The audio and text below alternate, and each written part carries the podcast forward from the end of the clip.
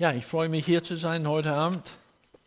Ich hatte vergessen, dass es der 1. Mai war, bis wir unterwegs hier waren. Und bei uns gab es laute Musik. Ich habe mich gewundert, ne? wo gehen die Nachbarn hin? Was ist hier los? Aber natürlich ist der 1. Mai. Aber heute spreche ich äh, nicht über den 1. Mai, sondern über eine Hochzeit zu Kana in Galiläa. Galiläa. Und äh, ich lese aus Johannes 2, Vers 1. Und am dritten Tag war eine Hochzeit in Kana in Galiläa und die Mutter Jesu war dort. Aber auch Jesus wurde samt seinen Jüngern zur Hochzeit eingeladen. Und als es an Wein mangelte, spricht die Mutter Jesus zu ihm, Sie haben keinen Wein. Jesus spricht, spricht zu ihr, Frau, was habe ich mit dir zu tun? Meine Stunde ist noch nicht gekommen. Seine Mutter spricht zu den Dienern, was er euch sagt, das tut. Es waren aber dort sechs steinerne Wasserkrüge nach der Reinigungssitte der Juden, von denen jeder zwei oder drei Eimer, also circa 600 bis 700 Liter, fasste. Jesus spricht zu ihnen, füllt die Krüge mit Wasser. Und sie füllten sie bis oben hin. Und er spricht zu ihnen, schöpft nun und bring es den Speisemeister. Und sie brachten es hin. Als aber der Speisemeister das Wasser, das zu Wein geworden war, gekostet hatte, und er wusste nicht, woher es war, die Diener aber, die das Wasser geschöpft hatten, wussten es. Da rief der Speisemeister den Bräutigam und er sprach zu ihm, jedermann setzt zuerst den guten Wein vor und dann, wenn sie getrunken worden sind, den geringen. Du aber hast den guten Wein bis jetzt behalten. Diesen Anfang der Zeichen machte Jesus in Kana in Galiläa und ließ seine Herrlichkeit offenbar werden. Seine Jünger und glaubten an ihn. Circa im, im Jahr 28 gab es in Rom eine Promi-Hochzeit. Und das war ungefähr zu dieser Zeit, als diese Hochzeit stattfand in, in Kana in Galiläa. Und äh, bei dieser Promi-Hochzeit in Rom ging es um die 13-jährige Agrippina. Sie war die jüngere Schwester des nächsten Kaisers Caligula und sie war, sie war in der Gegend von Köln geboren worden. Ihr Vater war Germanicus und war dort stationiert, um die Scharte der verlorenen Schlacht von Teutoburger Wald auszuwetzen. Germanenprinzessin Tusnelda, nee, äh, Markus Spiecher sagt, dass das deutsche Wort Tussi stammt von ihr ab, Tusnelda. Ne? Sie wurde gefangen durch äh, Germanicus und auch ihr Sohn, Tum, Tumelicus. Ne? Sie wurden gefangen genommen und dann in, als Trophäen nach Rom zurückgebracht. Er war äh, der August Neffen. Und viele wollten ihn gerne als Nachfolger von Tiberius haben, äh, weil Tiberius war missmutig und nicht von allen Leuten beliebt. Aber wie das manchmal so ist, dann ist Germanicus unter mysteri mysteriösen Umständen gestorben. Manche meinen, Tiberius habe ihn vergiften lassen. Nun, jedenfalls, äh, weil Germanicus dann gestorben ist, der Vater von Agrippina, dann Tiberius kümmert sich um das Mädchen. Er arrangiert eine Ehe mit ihr, mit dem 20 Jahre älteren Karrierepolitiker Domitius, stadtbekannten Sadisten. Domitius macht sich einen Spaß daraus, auf der Straße spielende Kinder mit seinen vier Spänner zu fahren. Sie war, glaube ich, 13 Jahre alt, als sie dann geheiratet worden ist. Und ein Kind ging aus dieser Ehe heraus. auch ein bekannter Mann, der Kaiser Nero, der unter äh, nicht gerade den guten Leuten dieser Welt zählt. Agrippina hätte man gewünscht, dass sie Jesus kennengelernt haben und seine Liebe. Nee? Sie lernte leider die Liebe von der dunklen Kehrseite kennen. Die egoistische Begierde. Ihr eigener Bruder Caligula wird sie vergewaltigen und zum Sex mit seinen Freunden zwingen. Über so viel Leid trösten auch die schönsten Zeremonien nicht hinweg. Dagegen, im Gegensatz dazu, wenn wir diese Hochzeit zu Kana anschauen, ist das genau das Gegenteil. Eins ist die Welt, das andere ist das Volk Israel, das Volk Gottes. Und äh, das ist in keine große Stadt wie Rom, sondern in einer kleinen Stadt Kana in Galiläa ein Kaff, ein Dorf und ist am Rande des römischen Reichs. Aber diese Geschichte, diese Hochzeitsgeschichte ist viel bekannter als das von Agrippina. Es ist weltbekannt, vielleicht sogar das bekannteste Hochzeitsgeschichte, was es gibt.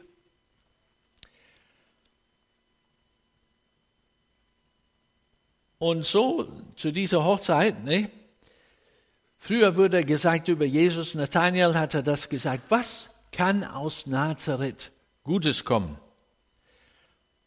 Nun gibt Jesus die Antwort, aus Nazareth kommt nicht bloß Gutes, sondern das Beste, jedenfalls das beste Wein. Es ist die Art von Wunder, mit der niemand rechnet. Vom Messias wird erwartet, dass er durchgreift, dass er die korrupten Priester aus dem Tempel wirft, Herodes und seine Höflinge aus dem Palast vertreibt, die Römer über das Mittelmeer nach Hause schickt. Das würde man erwarten. Aber nein, Jesus macht Wasser, aus Wasser macht er Wein. Man würde denken, äh, wenn man den alten Propheten aus dem Alten Testament kennt, ihre Botschaft war sehr ernst. Wenn Gott endlich eingreift, wird es zunächst bitter ernst. Und bei Jesus, er besucht eine Hochzeit. Kana. Kana liegt etwa zehn Kilometer nordostlich von Nazareth. Jesus äh, hatte vielleicht Bekannten da, aber seine Mutter und seine Brüder, sie waren auch dabei, auch seine Jünger waren eingeladen, vielleicht waren das Verwandten von der Familie. Das wissen wir nicht. Wir wissen nicht einmal ihren Namen. Eine Hochzeit in der damaligen Israel, das war der Höhepunkt im gesellschaftlichen Leben. Eine Woche lang dauerten die Feierlichkeiten. Und für eine kurze Zeit konnte man den Alltagssorgen hinter sich lassen. Auch heute ist eigentlich eine Hochzeit, denke ich, das schönste Feier, was es gibt in unserer Gesellschaft. Es ist ein freudiges Ereignis. Auch wenn nicht alle Paare das machen heutzutage, aber es ist trotzdem ein sehr geliebtes Fest. Freude darüber, dass Menschen sich dauerhaft zu einer Einheit zusammenschließen, aus der wieder neues Leben hervorgeht, entspricht schließlich genau der göttlichen Vorstellung von Liebe als Bindung in Freiheit, schreibt Markus Speaker. Nathanael, eins von Jesus seine Jünger, er stammte aus Kana. Und Jesus auf dieser Hochzeit, was machte er? Er war nicht der Mittelpunkt. Es war die Hochzeitspaar. Sie wurden schick gekleidet, manchmal trugen sie Kronen auf ihren Kopf und äh, sie dürften bitten um was sie wollen, es würde ihnen gegeben in dieser Zeit. Sie waren der Mittelpunkt dieser Feiern. Jesus nicht. Was macht Jesus? Er mischt sich einfach ein. Er ist dabei, auf den Feiern bestimmt äh, getanzt und alles mitgemacht, was das Volk, das jüdische Volk, wie sie gefeiert haben. Er war dabei. Nun, Galiläa war unter Besatzung.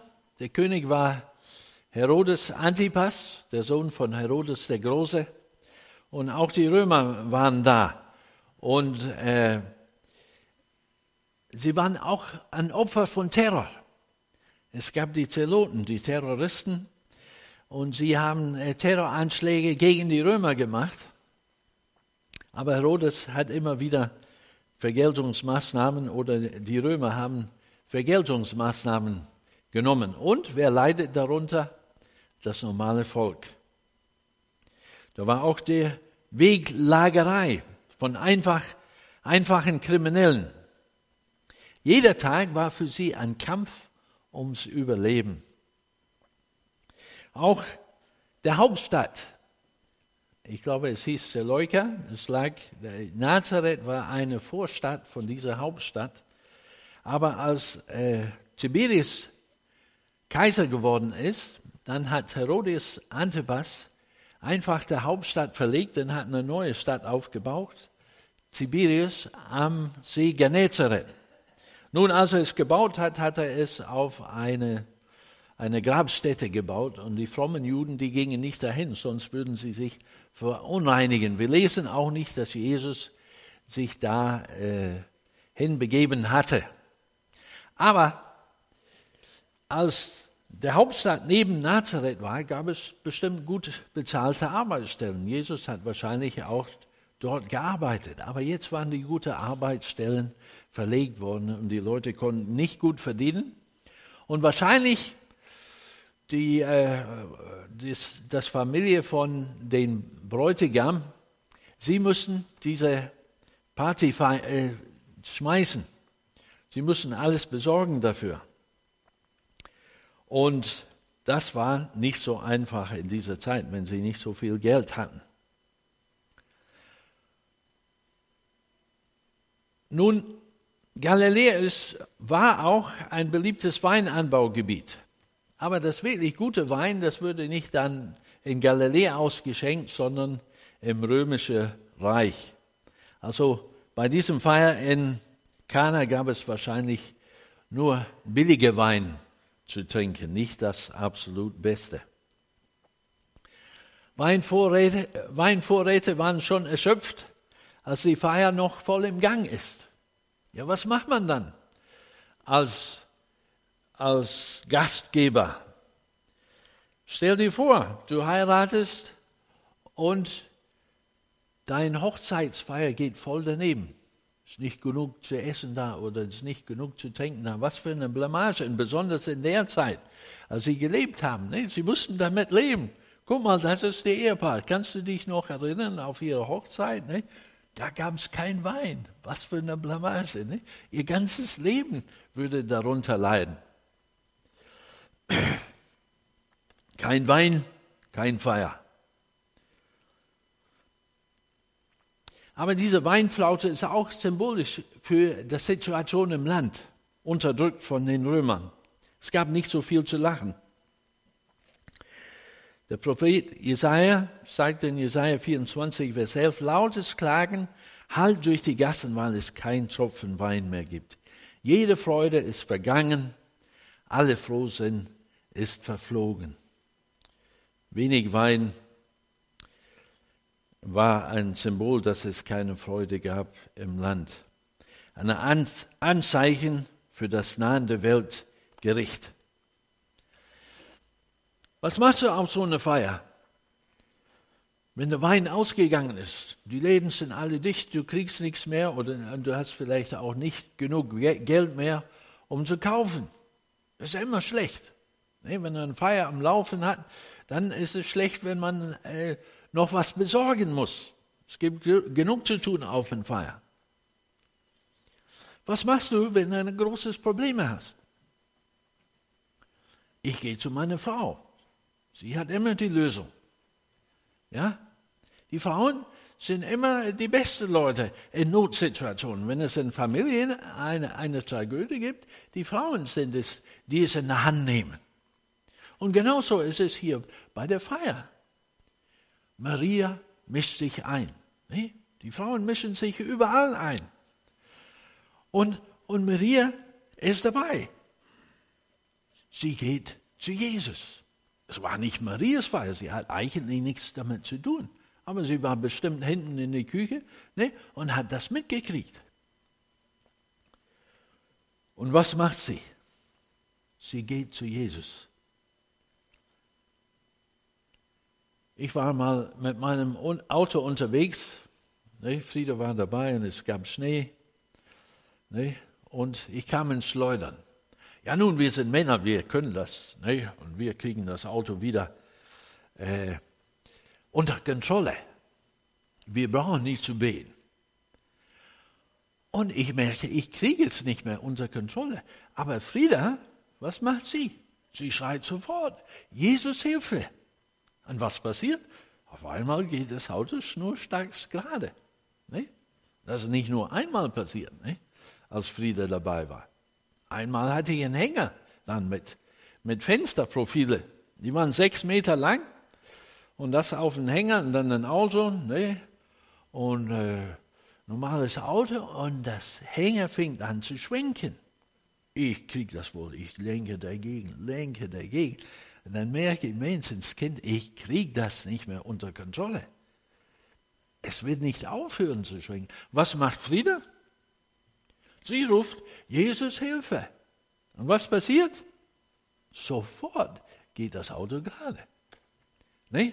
Aber wir Männer sind auch nicht so langsam. Ne? Einmal war Frieda nicht dabei. Und ich im Schnee und das Auto geht wieder, äh, es rutscht hin und her und ich kriege es nicht ein. Und so rufe ich laut Jesus und was passiert? Sofort geht das Auto gerade. Wie wunderbar, dass es einen Jesus gibt, zu dem man gehen kann. Aber Jesus hat noch keine Wunder getan. Wieso geht Maria zu Jesus? Ja, nun, das sind die Mütter. Sie kennen ihre Kinder. Und sie lebte seit circa 30 Jahre mit Jesus in einem Haus. Sie hat das alles mitgekriegt, die Engelbotschaften, als sie dann im Tempel waren, die Weisen aus dem Osten. Und sie kriegt das alles mit, das was besonders mit Jesus ist. Und er ist bei ihr groß geworden. Wahrscheinlich ist Josef gestorben worden. Und dann, was macht sie, wenn sie, äh, sie Hilfe braucht im Haushalt? Was ein Mann tun muss, sie ging zu Jesus. Und sie hat ihre Erfahrung gemacht. Wenn du circa 30 Jahre mit jemandem zusammenlebst, dann kennst du diese Person einigermaßen. Du weißt, ob du dich auf ihn verlassen kannst oder nicht. Und Maria, sie wusste, auf Jesus ist vollkommen Verlass. Obwohl er bis jetzt noch keine Wunder vollbracht hat. Aber sie wusste, Jesus hat die Lösung dafür. Und so was macht sie? Sie geht zu Jesus hin. Und was macht Jesus? Er weist sie ab. Sagt, was, Frau, was habe ich mit dir zu schaffen? Nee, meine Zeit ist noch nicht gekommen. Aber Markus Spieker, er schreibt, in nahöstlichen Kultur ist ein Nein noch lange kein Nein, sondern nur ein Beginn einer Verhandlung. Und Maria, sie geht von Jesus weg. Sie ist nicht beleidigt oder so. Sie geht zu den Diener hin und sagt, alles, was er sagt, das tut. Obwohl er sie abgeblitzt hat, sie wusste, auf Jesus ist Verlass, er wird auf meine Bitte eingehen. Ne? Und das tut er, genau das. Und sie sagt zu den Dienern, alles, was er euch sagt, das tut. Das ist die Maria.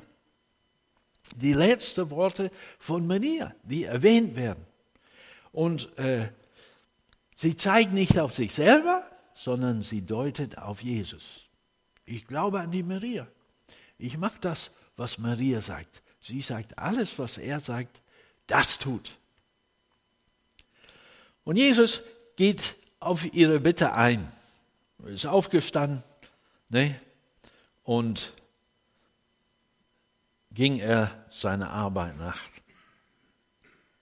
Glaube ist nicht die Folge von Wunderzeichen, sondern deren Voraussetzung. Wo Skeptizmus vorherrscht, vollbringt er keine Wunder, sondern nur da, wo er auf offene Herzen trifft.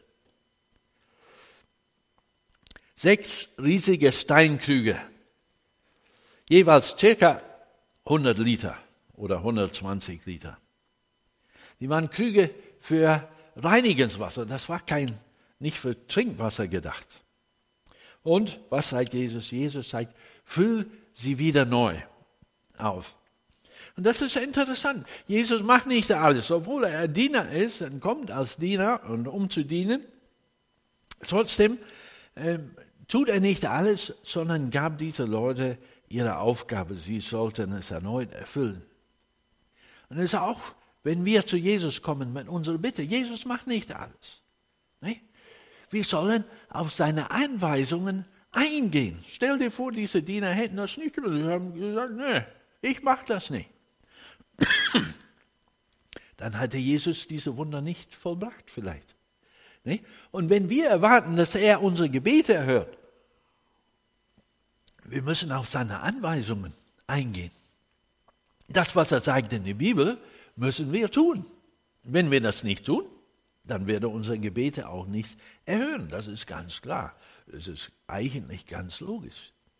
Jesus ist keine Zigarettenautomat, wo man einfach hingeht und Münzen reinwirft und kriegt das raus, was da ist. Das ist keine Beziehung. So, auch wenn ich was will von meiner Frau. Ich muss die Beziehung zu meiner Frau ganz schön pflegen, sonst kriege ich nichts zu essen. Das ist halt mal so. Das lernt man schnell als Mann. Man muss die Frau gut behandeln, man muss die Beziehung pflegen und dann ist alles gut. Aber das steht schon in der Bibel drin. Ne? Wer seinen Feigenbaum pflegt, der isst die Früchte davon. Die Frau ist natürlich der Feigenbaum in diesem Fall. Ja? Und wer, wer die Beziehung pflegt zu seiner Frau, dann isst er die Früchte davon. Das ist eine logische Sache. Aber bei Jesus ist es genauso. Wenn er auf unser Gebet eingehen soll, müssen wir unsere Beziehung zu ihm pflegen. Und wenn wir das nicht tun, können wir auch nicht erwarten, dass er auf unsere Gebete eingeht. Eine Beziehung zu Jesus pflegen heißt auch, ihm gehorsam zu sein, das zu tun, was er uns sagt. Und das steht in der Bibel drin, Gottes Wort. So, die Diener, die füllen die Behälter auf. Und dann sagt Jesus, bring es den Speisemeister. Er weiß nichts von dem Vorlauf, sonst hätte er die Brühe vermutlich gar nicht angerührt. So, er kostet diese Flüssigkeit und kommt aus dem Staunen nicht heraus. Der Wein schmeckt edler als alles, was im Königspalast in Tiberius kredenzt wird. Vermutlich hat der Wein noch eine höhere Qualität als die edle Tropfen, die bei der Agrippina-Hochzeit im Kaiserpalast ausgeschenkt werden. Reinigungs, Reinigungswasser zu Spitzenwein. Der Messias ist kommen, ist gekommen, um die Menschen zur Freude zu befreien. Amos hatte eine üppige Weinernte für den Tag versprochen, in dem das Reich Gottes unter die Herrschaft eines neuen Königs aus dem Haus David Wirklichkeit werden würde. Er wird so viele Trauben geben, dass ihr Saft die Berge und Hügel herabfließt. Dem Stammvater Jude wird im 49. Kapitel des ersten Buchs Moses vorhergesagt, Judah wäscht seine Kleider in Wein, im Überfluss kann er den Saft der Trauben genießen. Also mit diesem Wunder untermauert Jesus seinen Messias-Anspruch. Auch die Römer, die verehrten äh, ein Gott des Weins und der Feierfröhlichkeiten, der hieß Bacchus. Und so zeigt Jesus mit diesem Wunder, dass er über der römischen Gott des Weins steht und mächtiger ist. Jesus offenbarte die Jünger seine Herrlichkeit. Vielleicht haben nicht alle das mitgekriegt auf der Hochzeit, das wissen wir nicht. Jesus hat, hat sich dann zurückgezogen und hat einfach mitgefeiert, mit den anderen mit, soweit wir das wissen. Er hat sich nicht im Mittelpunkt gestellt, aber es hat sich bestimmt rumgesprochen, was passiert ist.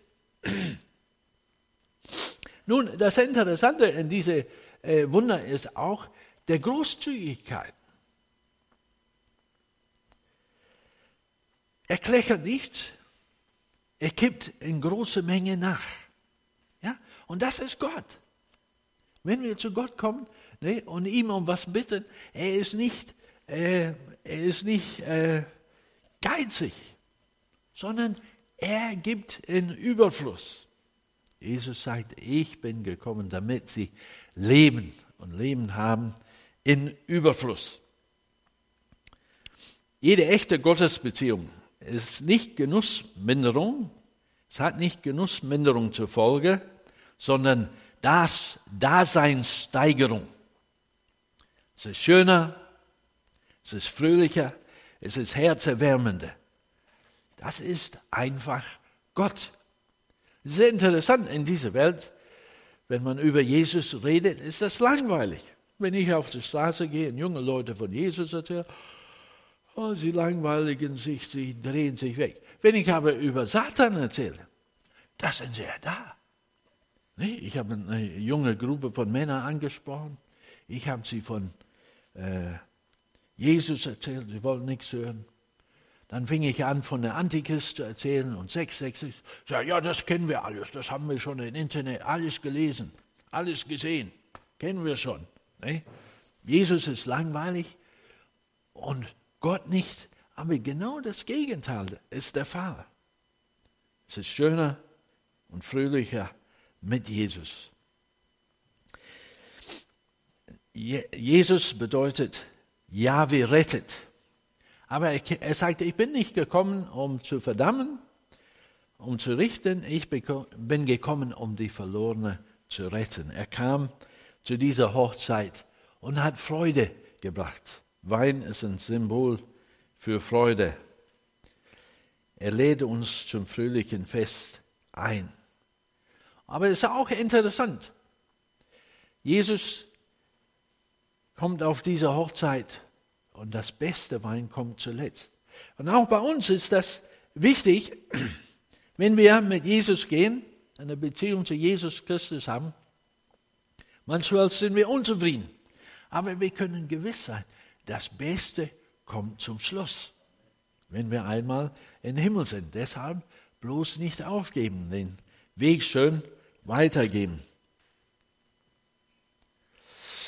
Das gute Wein ist auch ein Bild für die Errettung und alles, was Gott uns geben will. Hast du es schon empfangen? Willst du es empfangen? Hast du von seinem Wein geschmeckt? Die Bibel sagt, schmeckt und seht, wie freundlich der Herr ist. Mache Jesus zu deinem Chef. Vertraue ihm in jeder Situation. Wenn du ein Problem hast, und es gibt viele Probleme im Leben, wo gehst du hin? Mach es, wie Maria das gemacht hat. Geh zu Jesus mit deinem Problem. Wir hatten jetzt eine Reise in Schottland und äh, meine Tochter, sie wollte ihr 30-jährige äh, Geburtstag feiern in Schottland bei uns zu Hause auf dem Campingplatz. Und äh, dann, äh, wir haben gedacht, das wird nicht klappen, aber Corona hat sich alles, so alle Maßnahmen waren weg, als wir gereist sind nach Schottland, müssen wir überhaupt nichts machen. Keine Maske tragen, nichts dabei haben. Wir konnten überall frei hinreisen, auch auf der Fähre brauchten wir nichts zu machen. Auf, auf dem Rückweg war alles gar kein Problem. Gott hat den Weg wunderschön frei gemacht. Und wir sind auch nicht an Corona erkrankt, was auch hätte passieren können, bei so viel Unvorsicht. Nicht?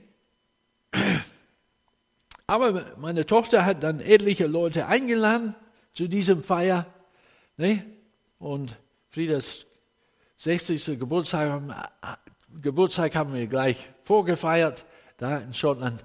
Und es, es, aber wenn du eine Gruppe von Leuten äh, mitnimmst nach, nach Schottland, es gibt auch ein Problem.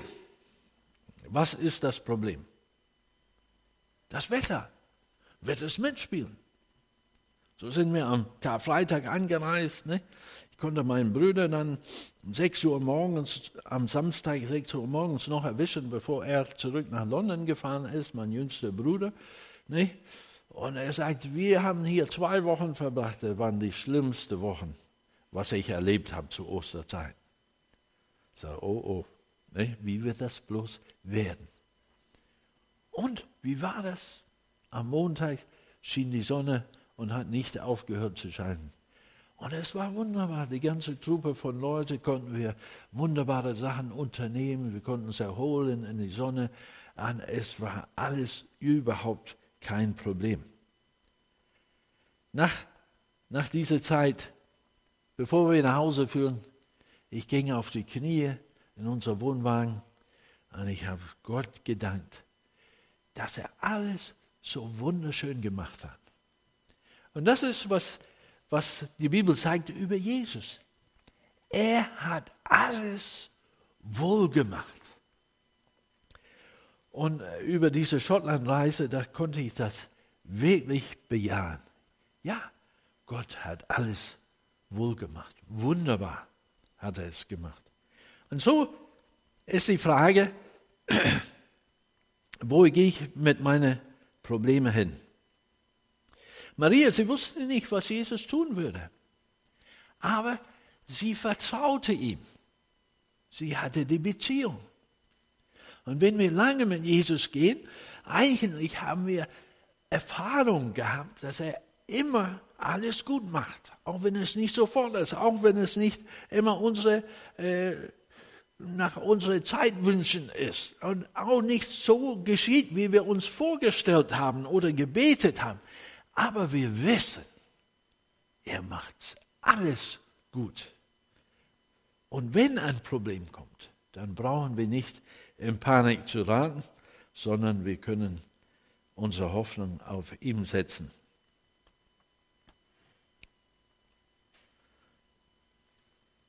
Er kann mehr tun, als wir uns das vorstellen. Überbitten und verstehen kann er das tun. Ne?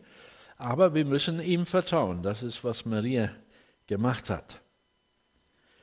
Und er kann sogar schlimme Situationen kann er verwandeln in gute Situationen. Und das ist wunderbar, so einen allmächtigen Gott zu haben. Es ist egal heute Abend, wie dein Problem aussieht.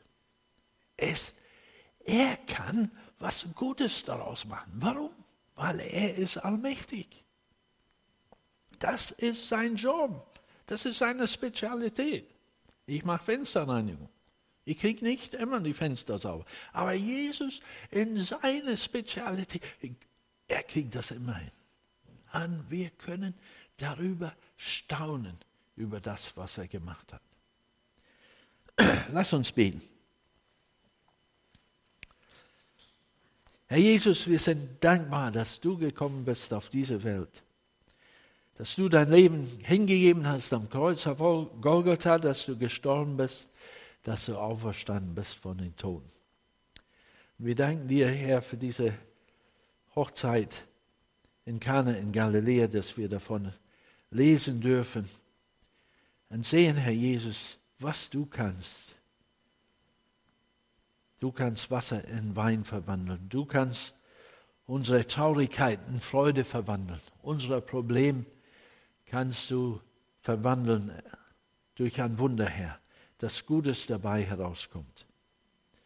Und wir preisen dich, wir beten dich an, dass du gekommen bist, dass du der Retter der Welt bist. Herr Jesus, hilf uns, dir zu folgen, nicht aufzugeben das zu Herzen zu nehmen, was du getan hast. Halleluja, du bist wunderbar. Amen. Amen.